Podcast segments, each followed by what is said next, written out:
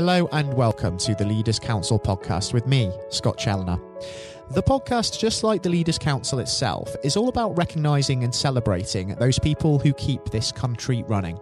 We exist to give leaders a voice outside of their own organisation and to support them in the same way they support their staff every single day of the week.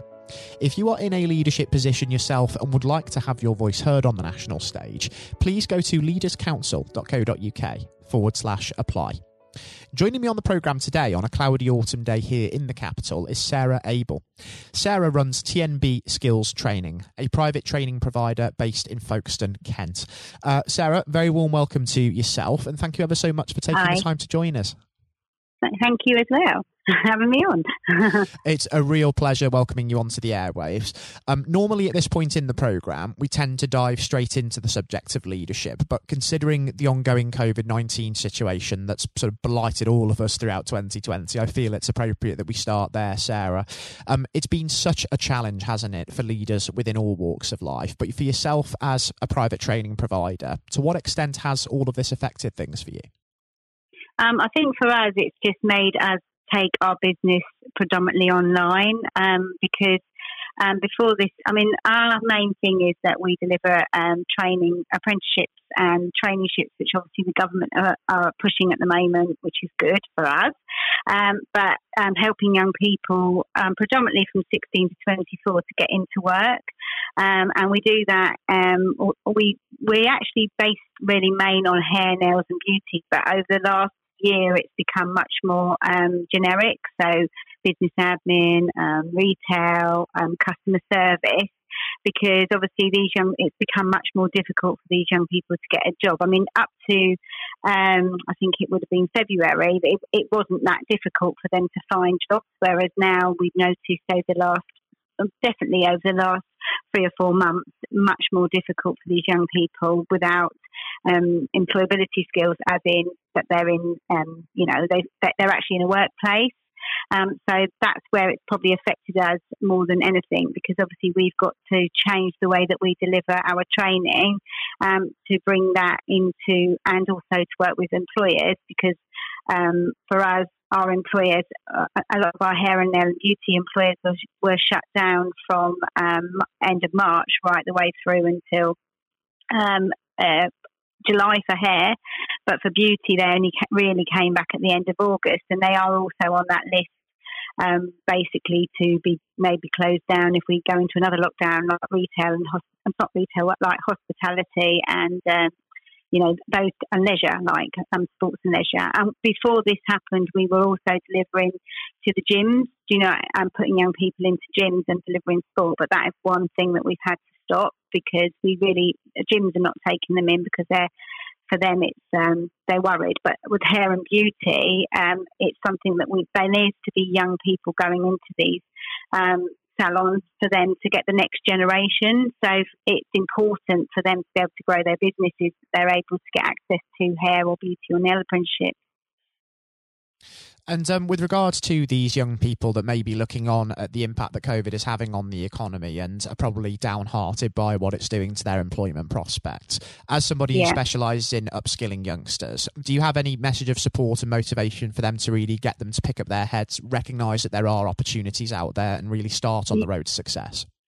I, th- I, think yeah, there's definitely definitely opportunities. I think with the government at the moment, they had a package come out in August, um, which actually is um, paying employers grants to be able to take these young people on. So for if they they take them, and, it, and because we deliver a traineeship, which is a great way for a young person to get in front of an employer so mm. that they can actually see the benefits of that young person. And what we tend to do is give them some skills quite quickly um, as part of, of, of their course so that the employers actually they're making the employers money and that's all the employers are concerned about at the moment is because obviously they're worried that they won't be able to pay them. So if they can actually bring something beneficial to their business, then they're less likely to let that person go.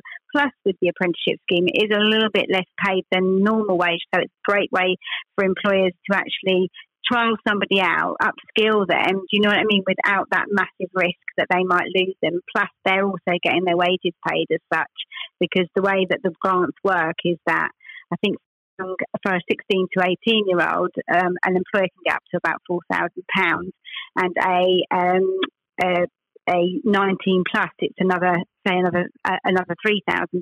That's £3,000 mm. towards their wages, which has definitely, definitely helped us to find um, these placements. And then it's really down to the young person. And we teach them like soft skills, you know, like the soft skills that a lot of them, maybe if they've been at school or college, have not actually got got, you know, like how to mm-hmm. speak to people, how to communicate, how to pick up the phone and talk to people, just the, the day-to-day skills that a lot of young people don't get the chance to be able to do at school because obviously it's not that type of environment. So for, and also it's great for the employers because the employers then can actually um, train them up in what they need rather than what the training course needs, which is a good thing as well. So they do say, don't they, that out of every crisis there does come opportunities. And I think when it comes to training providers like yourself, given that there are so many people out there that will be looking to move into different sectors, given the um, labour market landscape, and there'll be so many people that are looking to upskill as well, there's yeah. going to be a big few months for you, isn't it? Yeah, well, for us, I mean, to be when it very when COVID very first got announced, I mean, it was like every, I think, well, like everybody, you, you didn't really understand the impact it was going to have. Uh, luckily for us, we'd already put a plan in place before we went into lockdown. We, would already sort of, I think that's probably something that a lot of people hadn't. And what I did was I set up a Facebook group um, for um, salons, which were salons that we already worked with, and I did sort of like the main salons we worked with 30, 40 salons, I think we added. But within, I think it was within an hour or not hour, uh, within a week, I had nearly 500 salons on there that were following us. And then what I would do is do daily lives about all the things that were all everything to do with personal protect PPE. Because although we've got the government guidelines, um, it's really difficult for some people. If you're if you're not from a business background, it's really difficult to know what those things that they need to put in place. So I went on and did those. I also told them about the you know like the business grants that were available, the self-employed grants, because obviously in our sector, hair, nails, and beauty, a lot of people tend to be self-employed as well, um, and that's grown for us. That, and then obviously that's now we're working predominantly online, whereas before COVID, we were actually going more face to face with people going into their salons and speaking to them, whereas now it's much more done online, which has been great because that way that we've been able to spread the word to these employers so that they can get um, these grants, which employers need at the moment. Do you know what I mean? They need to have some kind of income coming in as well, um, and and having a, a young person to train in their in their in their salons is another way of them producing an income, but also finding a new employee. So so uh, to be honest, it's been a good thing for. I think all it is is actually looking at COVID and looking at the opportunities mm. that are available, and then then then looking how that would fit within your business model, and that's what um, both my, my, business partner Julie and I did. We sort of looked at how this could work and changed how we were doing things before. So that's then helped us to survive a um, COVID because we're back trading, mm. and and I, and I and I know, and even we were doing things like online. We were like, so the young people that were already on our programs, we delivered everything online. We we set up um, course, you know, all the training courses. We did um, live Microsoft team uh, meetings with them where they, they would come in and be interactive on that. And actually, our uh, our actual retention rate actually went up over COVID because I think people were, were bored, so they had something to do. Do you know what I mean? So, in, mm. and then we, obviously with employers, it was great because we were able to build relationships but much further afield than what we were before because uh, we would only be able to sort of like go to um, our Kent area, where now we've been able to build relationships up with people in um, different um, uh, counties all over the UK, which is great because that means that they're now bringing young people in that we wouldn't have been able to because they were too far away from us. So we're working with those people and training them up to be teachers as well um, online, basically. And of course, thinking about um, what the future itself might now hold over the course of the year, the next 12 months, and we don't have a crystal ball, we don't exactly know what's going to happen other than the fact that we're going to have quite a challenging winter coming up. But this time yeah. of the year, where do you actually see TNB skills training being on the back of all that, Sarah? And what is it that you're really hoping to achieve? Well, well, we're hoping to grow. Um, if I'm really honest with you, because because obviously there's going to be a lot of training needs out there. That is an opportunity for us, um, and we've just put in for a um, a, a, new contract which the government released um, for traineeships. Whereas before we were subcontracting to another lead provider, where now we've gone in for our own contract. And because we've got the history of being able to do it, um, I see that we've got a good chance of being able to, and, and we've been successful with it. You know, I mean, our, our retention rate and also people we've moved on to employment has been high. So for us, we see that as an opportunity. Um, I, I think with anything, it's always you, you don't know what's around the corner. But I'm I'm really a big believer in that you just deal with what you have at that this present time, rather than being too concerned about what's going to happen because it can all change. Do you know what I mean? You really don't know. You, and I think mm. as a as a leader, one of the most important things to do is to be able to be cool, calm, and think, okay, so rather than reactive, if you know what I mean, to sit back and think, okay, what can I change to make this happen. Um, I, you know, I know in the hospitality at the moment there's a lot of doubt of what's going to happen, and it must be really worrying for those guys.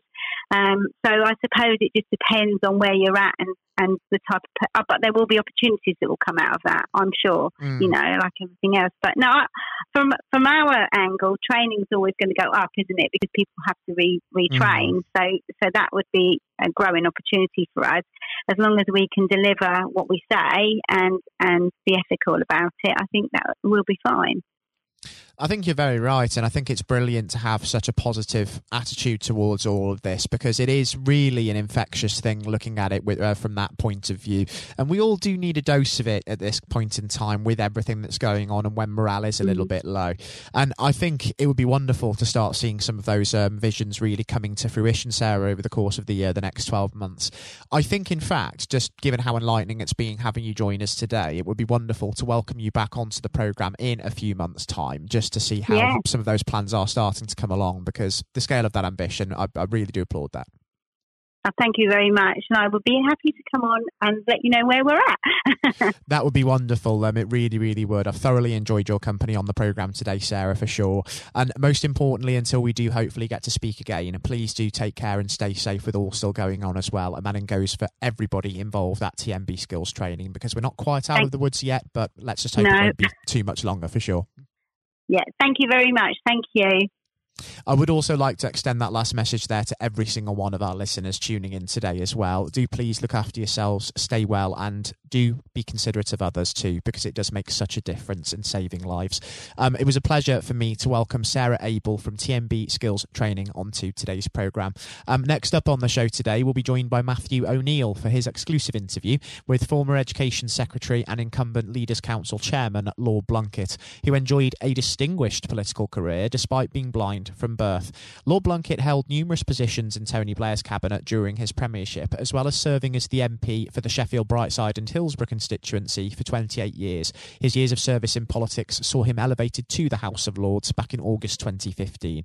And I do hope that you all enjoy listening just as much as Matthew relished the opportunity to speak with him. That will be coming up next. Lord Blunkett, welcome. Thank you very much. It's very good to be with you. Um, well, of course, uh, nothing is being said uh, at the moment other than COVID 19, uh, which uh, we must touch on. Um, what would your message be to small businesses who are trying to keep going? Well, I think the last ones standing will be the ones that thrive when we get back to some sort of normality. So it's have confidence and courage. Obviously, take advantage as far as you can of the government help, I think that Rishi Sunak, the Chancellor, has gone about as far as you could have expected. Mm-hmm. In the circumstances, there are obviously small businesses that fall between the cracks. Those who uh, don't have um, defined premises can't benefit from the business rate waiver.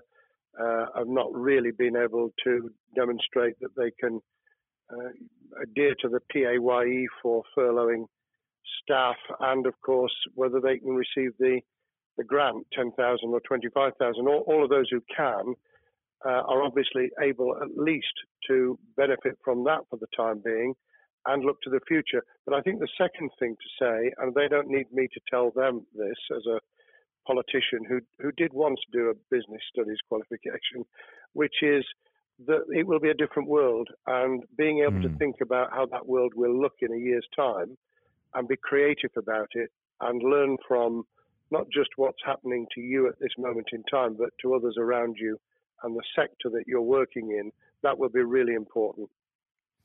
Do you feel that the long term uh, effects of uh, the COVID 19 outbreak uh, will, in some ways, be positive uh, for British industry?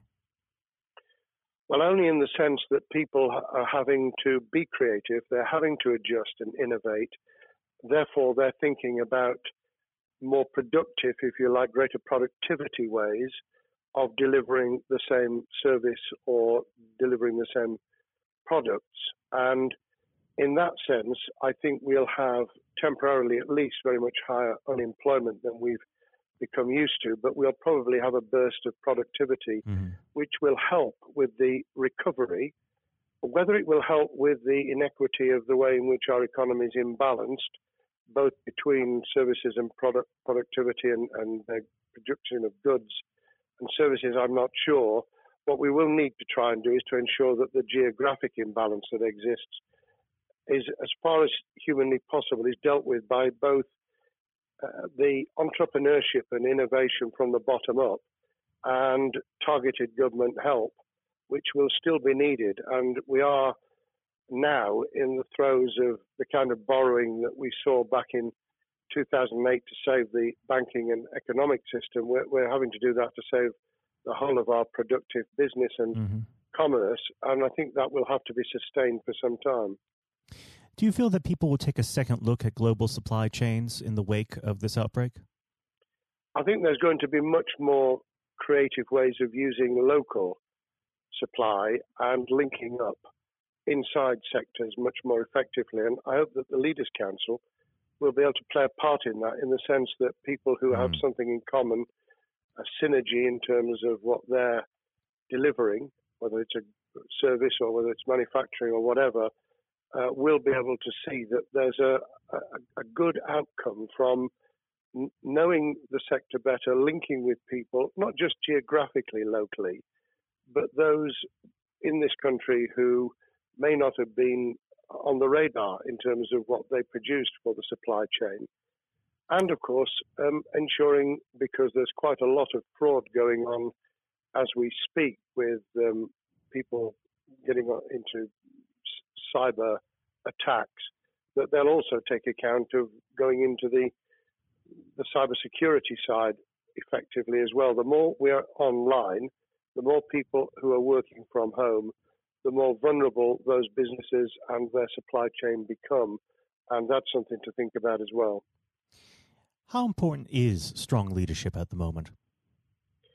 Well, I actually think that it's brought to the fore leadership in a whole range of areas from obviously government itself, and there's been ups and downs with the Prime Minister's uh, severe illness, but all the way through the public and private sector, people have, to use the jargon, stepped up, and they've shown uh, local, regional, national level the kind of leadership that Britain historically was very good at regrettably, we've not seen, seen the same on the international scene for mm. all kinds of reasons, uh, but maybe we will in future. So I think out of this will come experience of people who have seen an opportunity to do good, as well as seen an opportunity to provide a good uh, service or goods, uh, including, for instance, shortages uh, for the health and social care uh, system, um, the food chain, and the like.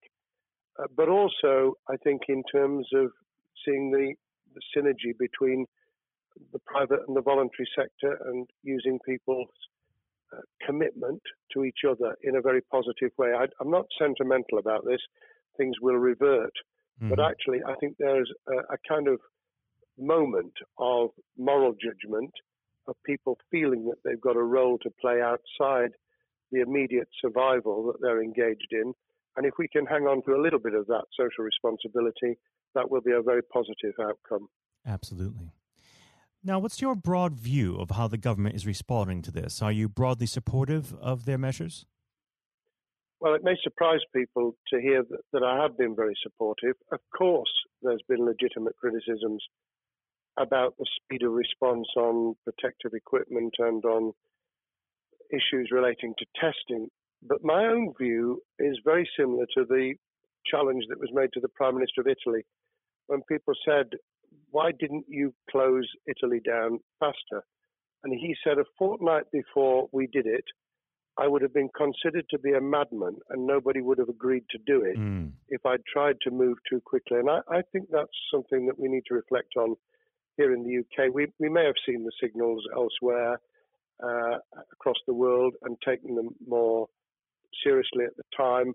Hindsight is a wonderful thing, but as someone who's uh, had his life in uh, the opposite uh, political party to the, the present government, I think that with some hiccups and mistakes, they've not done a bad job in what has been incredibly difficult circumstances. And you're absolutely right. In a in a liberal uh, democracy that we live in, it's it's very difficult for people to swallow orders given to them from government. Um, well, the the UK and um, and the US, and to some extent to the Scandinavian countries, have a very different interest, uh, history and, and, therefore interest in maintaining the freedom to decide and the persuasion and mm. consent that's required. Uh, those countries that have experienced one way or another totalitarianism over the last century have a slightly different way of coming at this. Mm. I don't want to exaggerate it, but I think that that's why getting the balance right of getting people to go along with what you want them to do in their interests as well as the nation as a whole is a sensible, proportional balance. And I think we now need to adjust to the coming out of the crisis gradually, uh, readjusting to recovery uh, in the same way. Now, something you've mentioned recently on this balance is uh, the police overreach in the enforcement of the COVID 19 uh, structures that have been put in place. What have they done right, and where have they gone too far? Well, I think that they were interpreting what was not necessarily as clear advice as it might have been for all kinds of reasons, because people were feeling their way.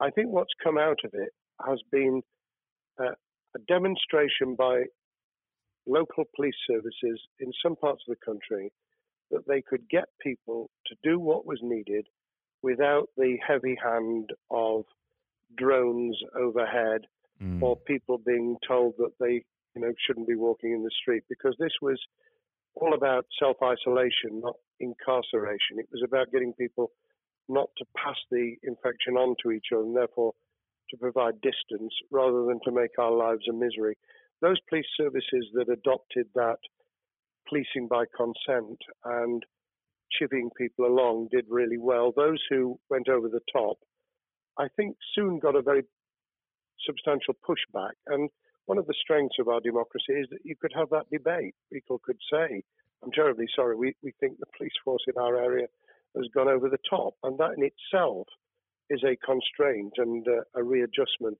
That, that's another strength of um, living in a country where you can have opinions and express them without actually being thought to be a fool.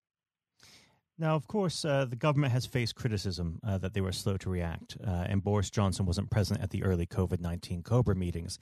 Now, uh, number 10 has claimed that this is normal practice. Uh, the health secretary often chairs COBRA meetings uh, related to health. does this tally with your experience as a Secretary of State, or would you have expected the PM to be more hands on during the initial stages? I think different prime ministers do have a very different style. And Boris's style, which I think will now be considerably adjusted, was very swashbuckling. In some senses, delegating is a good thing, uh, as every leader of every business or public service knows. Those who try to pull too much into themselves end up with a massive bottleneck, uh, great uh, failure of trust and the inability of people to show what they're worth and to, to demonstrate their capability. So I, I, I'd be very wary of jumping in and saying he was wrong to delegate the essential Cobra meetings. What I was surprised about was that he didn't um, chair the first couple because Mm-hmm. My experience with Tony Blair for the eight years I was in cabinet was that Tony was a great delegator, but he would get a grip to begin with, watch what the difficulties were, and then give people direction and confidence to be able to get on with it. So looking back, I think Boris himself probably thinks, God, I wish I'd spotted the signals from elsewhere in the world more rapidly and I'd just been there. However, this also raises another issue. All of us in positions of leadership need good teams around us. Mm-hmm. I think after this is over, he will be assessing those who really did step up and those who demonstrated their inadequacy. I think we'll probably end up in a year's time with a much stronger cabinet than we have today. Well, absolutely. And of course, uh, we've seen a, a significant uh, drop in the visibility of uh, certain special advisors like Dominic Cummings uh, during this uh, entire period. So it'd be interesting to see how that pans out. Um, well, now- it's certainly readjusted the role of those behind the scenes with those who should be taking the decisions having received advice. Obviously, there's been a complete transformation in the profile of experts, if I might use that term, who'd previously been denigrated. Mm-hmm. Scientists, medics, people with behavioral science uh, understanding. My only criticism was were we getting wide enough advice? Were we narrowing it too much to a couple of key centres in London? But that's because I've always been adverse to everything being London centric. I think there's great expertise, wisdom, experience out in the sticks, and uh, we should use it. Uh, rightly so. Um, now, was part, pandemic planning part of your time as a minister, particularly perhaps uh, when you were Home Secretary?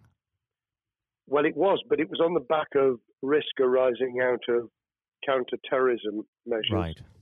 Uh, I was the Home Secretary for three months when the attack took place in September 2001 on the World Trade Center and beyond we did an enormous amount of uh, scenario planning, both desktop and, and real.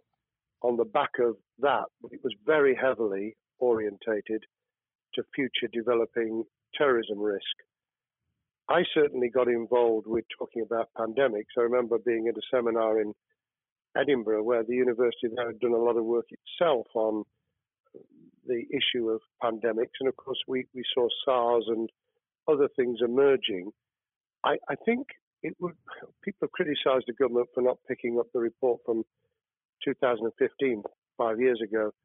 I think that what happens is human nature kicks in.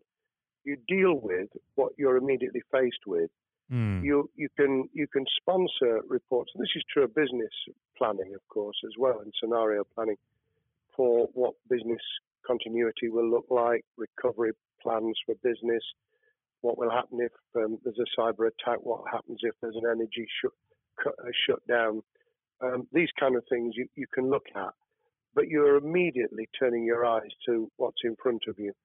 And had we picked up a bit more on the danger from Ebola and SARS and what have you in the past, then we might have said, what if something hits us in the developed nations that we don't have a vaccine for, mm-hmm. that we can't immediately whisk up uh, protective materials or equipment or, for that matter, medicines that help with recovery, all of which we now see are a danger. I think this will make an enormous difference to the planning for the for the years ahead. I hope it will be widened so that we don't just look at what's happened, because very rarely do you see something exactly repeat itself some of the circumstances will be, but others won't. So that's why I've put emphasis in what I talk about on looking at the other virus, the cyber attack uh, scenario, mm-hmm. which could be just as dangerous in a uh, a world of just-in-time provision.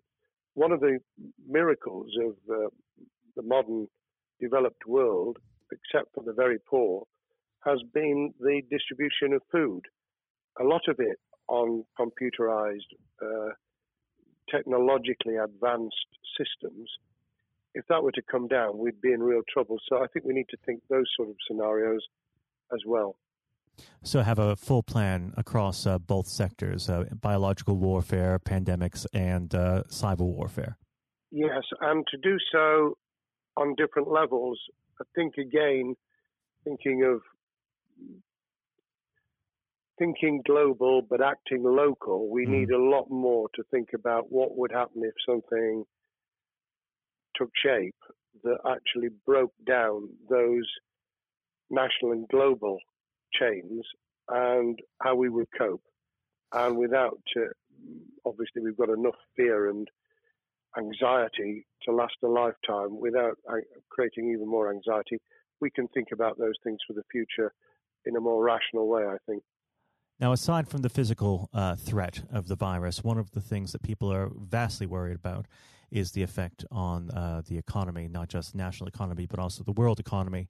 Um, now, it, it, has been said by certain parties, um, and uh, I'd like to garner your uh, thoughts on this. Is there a danger of the effects of the lockdown being even worse than those of the virus?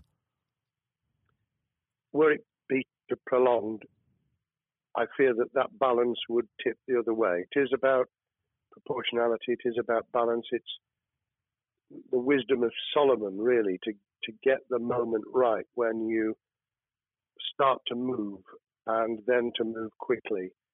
There's no doubt whatsoever that we are stocking up, not just on the economic and employment front, which will be devastating enough, but on the health and social well-being front, enormous challenges, and they will need careful handling because there's a lot of people whose lives, for a variety of reasons, are at risk in the future on a scale that we've been dealing with over the, the um, immediate handling of the pandemic, concentrating really hard on those affected by COVID 19, those sadly who have died or been seriously incapacitated.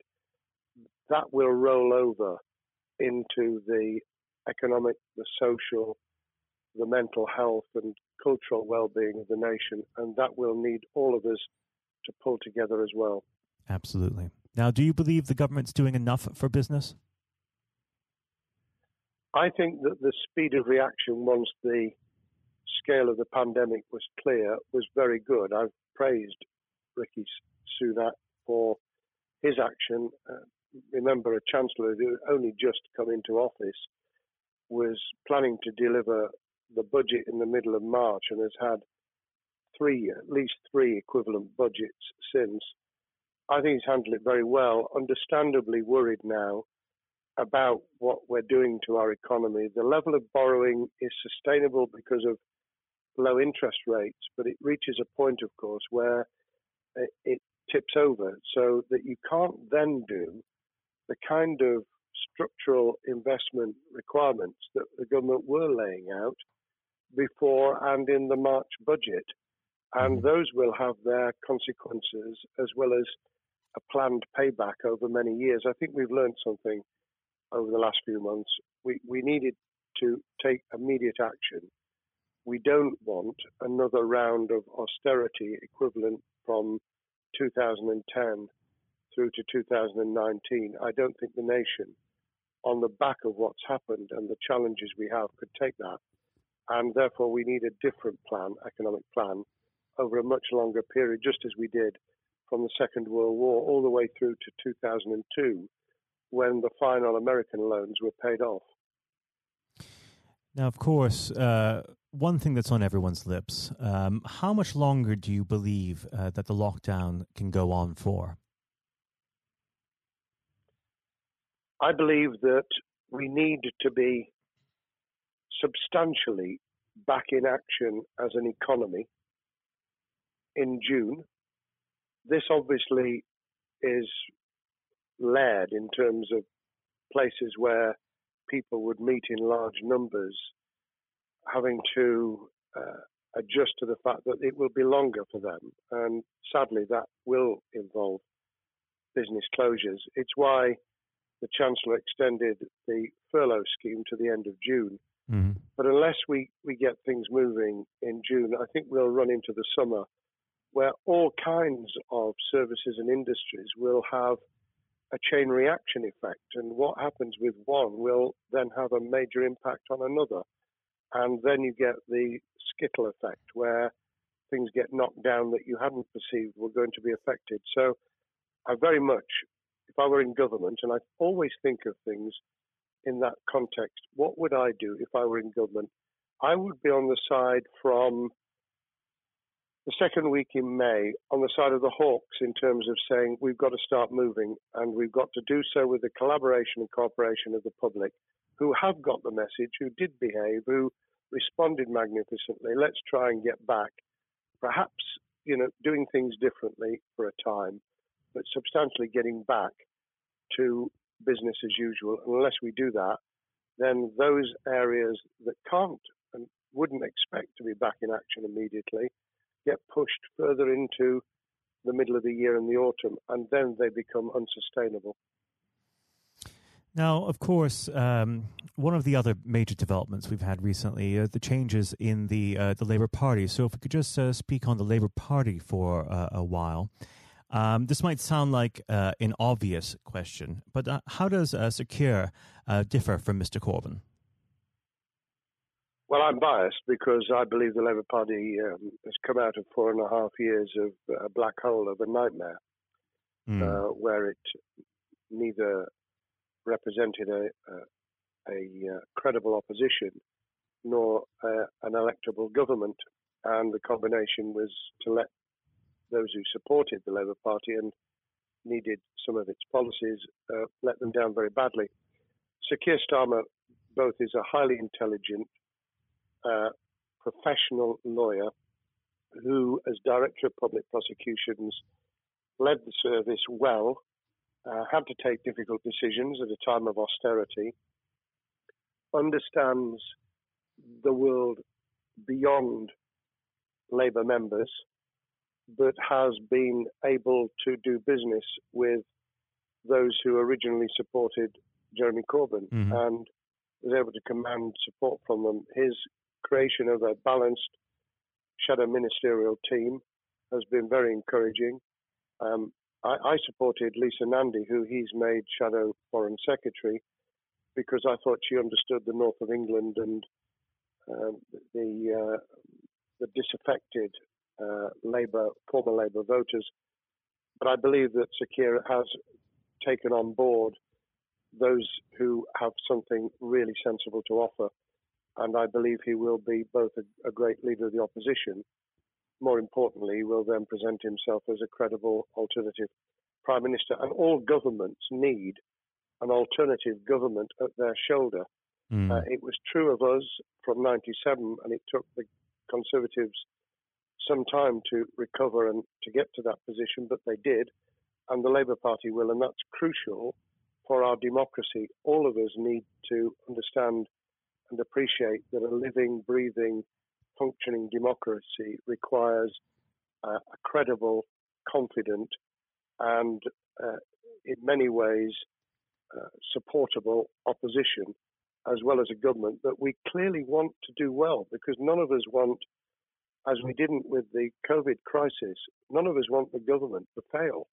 We want to see our economy recover. We want our social well-being to t- be taken into account. We want to overcome deep-seated inequality and poverty, and we want to do it with enterprise and entrepreneurship and business playing their role. And that is about leadership nationally, locally, in the private and the public sector. People with ideas, with confidence, with the ability to pull teams around them. Above all, to have some idea of what it is they want to achieve and a very good idea as to how to achieve it. Now, of course, one of the biggest problems Keir is facing will be tackling the party's anti Semitism problem. Uh, there has been a recent internal report that has been quite damning. Uh, what's your response uh, to that report, and what does Keir need to do in response? Well, there are two reports. One, which is being produced by the Equality and Human Rights Commission, uh, which he will and has already indicated will implement in full. The second was a leaked report put together by the supporters of Jeremy Corbyn, 800 pages of private uh, interchanges on social media, which he has, uh, Keir Starmer, set up an investigation to identify uh, who did it, who leaked it, what the content was, does it have any salience and lessons for us, and where necessary, action will be taken. So I hope that uh, as he moved very quickly to reassure the Jewish community, so he will be able to take the necessary steps to back up that reassurance with the kind of actions that says that this was a blight on a historic great political party that all, us, all of us were ashamed of. We've been able to put that behind us and to move on to facing the future with confidence. What's the one king, uh, key thing that Sir Keir needs to do to restore Labour as an election winning party? I think Sir Keir Starmer's major challenge is to convince sceptical voters that Labour has not only reverted to a party that they can support because they can see it acting, developing, presenting as a credible alternative government, mm-hmm. but also that the lessons have been learned from the fiasco from 2015 onwards. In other words, there have to be very clear signals of substantial change, not just the right words, not just reassurance that we're not uh, going back to some of the crazier uh, policies, but actually that we've understood why the electorate rejected those policies so substantially in December 2019. If people get that message, they'll understand that the Labour Party has changed, as it did in the 1980s and early 90s, to become the electable government with the greatest majority in historic majority, even greater than 1945, which I was privileged to be able to take advantage of in 1997 when I joined the cabinet. Now, I know what your answer is going to be to this question, but uh, indulge me. Um, do you think Keir has what it takes to be PM? Yes, I do. I think he has the background, he has the experience, he has the professionalism, he has the forensic uh, mindset, and he has the confidence to have put a team around him which will ensure that it will work. And those elements are true of all leaders ideas, ability to build a team, to have confidence in that team, uh, and to be able to demonstrate leadership in practice, sometimes at the most difficult times. And, you know, the Leaders' Council, those sharing their thoughts with uh, uh, the kind of thing that we're doing now uh, with uh, a podcast, but also joining us in linking up in that network of people who can support and help each other and learn from mm-hmm. each other. That is what needs to be done in politics as it needs to be done in business. Thank well, you very much indeed, Matthew. Well, really thank you for coming on the uh, the program. It's been a, an absolute pleasure, and I look forward to speaking with you again. Thank you very much, and good luck to all those listening in what has been a nightmare scenario. Good luck for the future. Have courage have confidence, and yes, listen to those who know more about business than I ever will. Thank you, Lord Blunkett. Thank you. This has been the Leaders Council podcast. Thank you for celebrating excellence in leadership with us. I've been your host, Scott Challoner. Until next time, goodbye. Thank you for listening to our podcast. The views expressed within the podcast do not reflect the views of the Leaders Council of Great Britain and Northern Ireland, its parent company or subsidiaries, members of staff, or other guests of any other person therein associated.